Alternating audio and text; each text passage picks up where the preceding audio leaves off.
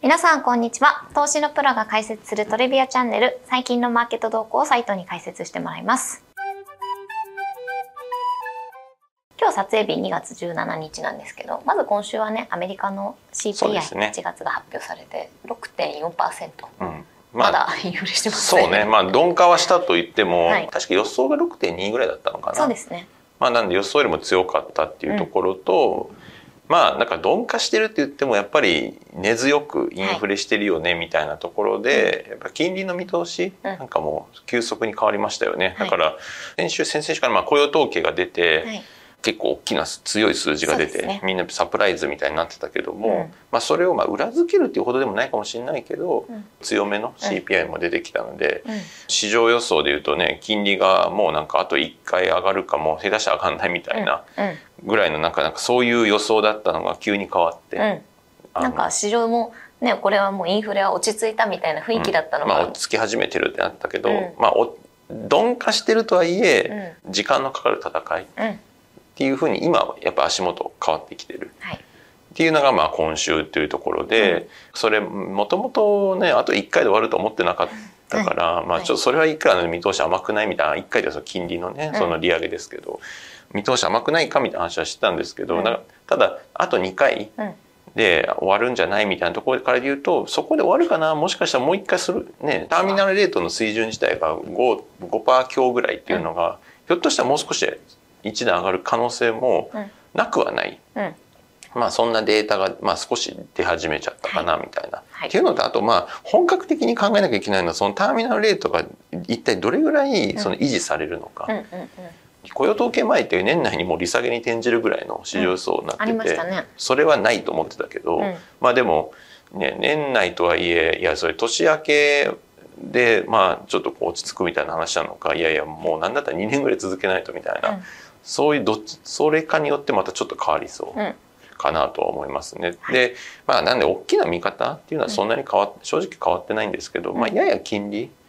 はあの上げ基調なのは、まあ確かにねっていうところとでもまあね年初言ってたポジションで言うとさまあとはいえだいぶその上限のところが見えてきてるから、まあもう5%のさなんか前半なのか、まあ要は5.1か5.3か5.5かとかってまあ、多少ずれはあるけど、ね、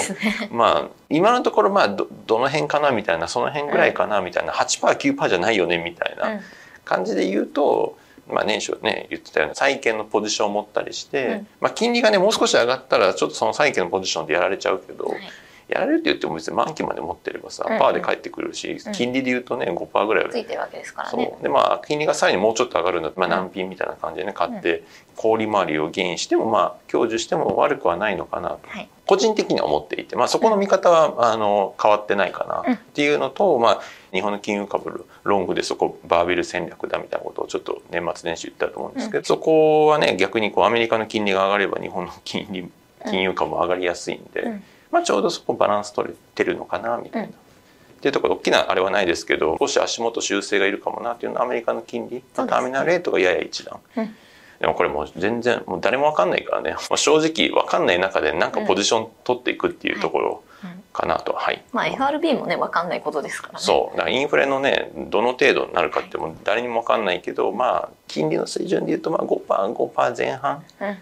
とかで一旦見ておけばそんなに大やけどしないっていう前提で言うと、うん、まあちょっとねコンサバなポジションかもしれないですけど債券で遊んでるみたいな感じですかね。うん、はい。ありがとうございます。あと日本企業でいうとね、まあ決算がだいぶ出尽くしてきたかなっていう感じなんですけど、うん、数字自体は総論別にそんな悪くなかったりもするけど、はい、やっぱり個別で見ていくと原材料価格の高騰で利益がスクイーズされてるまあすごい減ってる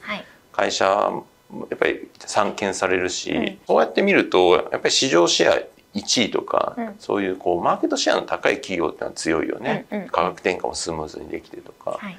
でまあちょっとね輸出系とかっていうのはあのまた例えば中国の需要が減って在庫調整とかって、ってなるとその売上自体がみたいなところもあるから一概には言えないけど、うん、とはいえその利益がさ原材料の高騰によって圧縮されてる企業ってじゃあずっとそうかっていうと多分違って、うんうん、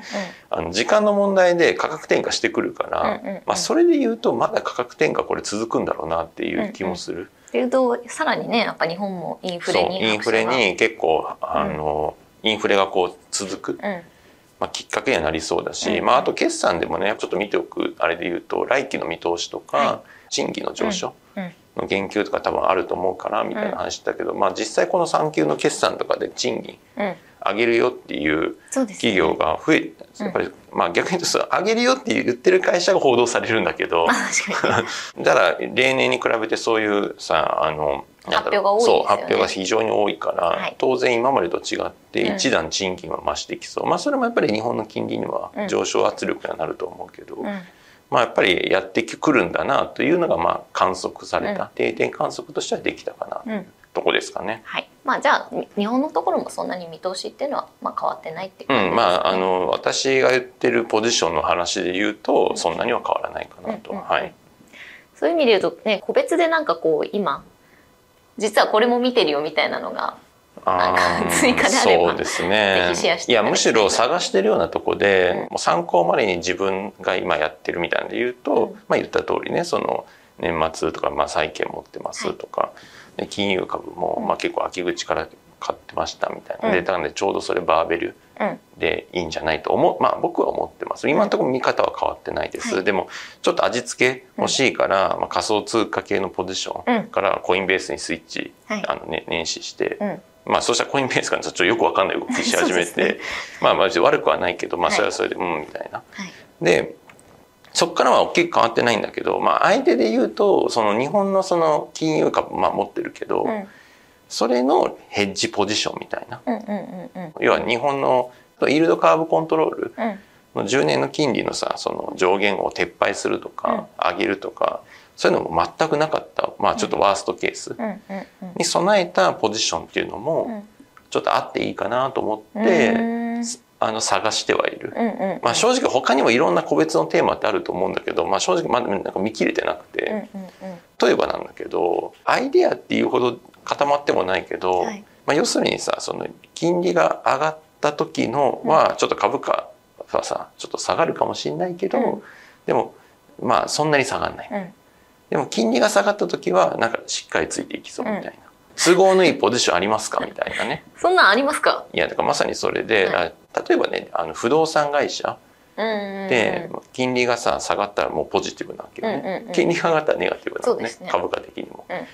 でそれでいうと不動産会社っていろいろあるんだけど、うん、まあ、ちょっと見てたのはあのレーサムってさ、会社去年の秋ぐらいにあのオアシスってファンドがさ香港のね、まあ、あのそれが TOB かけて、まあ、ちょっといろいろね創業のとかごたごたしたんだけど、まあ、その後でオアシスが6割ぐらい買いましたみたいな、いう状態、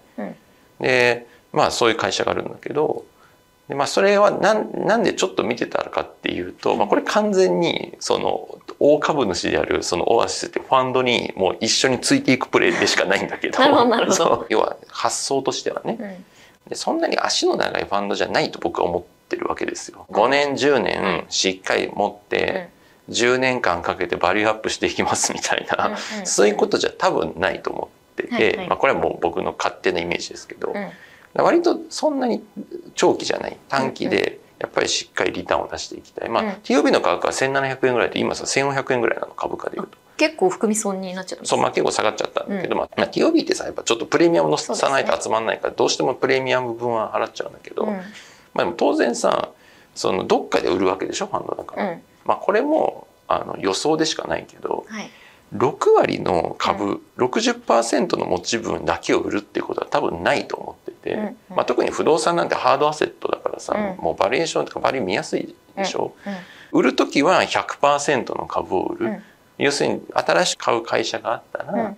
それはもう100%完全子会社化というか、全株式買います TOB じゃないのとなんとなく思ってるみたいな、うんうんうん、そうすると、まあ、当然さ6割持ってるオアシスはさ1700円ぐらいだったはずだから、うん、それよりも高い値段で多分売るわけでしょ、うんうん、でそうすると今1400円だから、うん、まあなんかいつ起きるか分かんないけど、うん、起きたら結構なリターンが来るかもみたいな。うんなるほどね。もちろん買う人いなかったら 何にも起きない会社みたいになっちゃう可能性もある。はいはい、あるんだけど、うん、まあその後まあこまあ味噌ってほどじゃないけど、うん、それ配当がね今50円ぐらい出ててだから配当利回りで、まあ、3.5ぐらいかな。だから5%ぐらい出るからそんなに悪くはない、配当利回りで見た時。まあそれめっちゃ高いってわけでもないけどね、はい、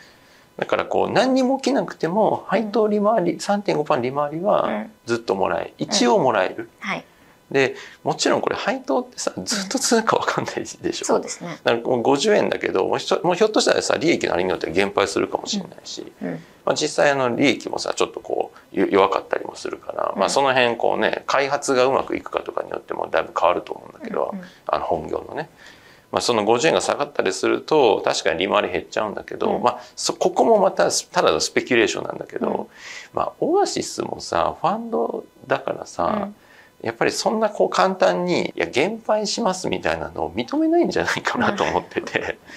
なるほどね。そうだから50円を例えば30円にしますとか、まあひょまあ、例えばね、あったとしたら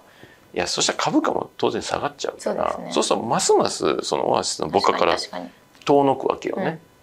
でそれは許さない気もするし、また配当がさしっかりあればさオアシスからしても毎年50円入ってきたら、うん、その母価が下がっていくじゃん。うんうんうん毎年50円入ってきたらね、ね、その分長期で持ってたら母価が自然と、ね、そうそう下がっていくから。だからやっぱりその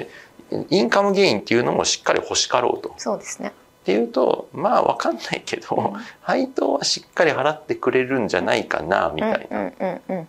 という視点でバイヤーがいるかどうか謎だけど、まあ、いたとしたらまあこれもね予想でしかないけど、はい、まあ多分その1,700円の高い値段でしか売ってこないだろうか。そしたらまあ少数株主の我々にとってはハッピーかもね。そうですね。でいなかったとしても配当が維持されてくれたら、うん、まあある程度は持てるような気がする。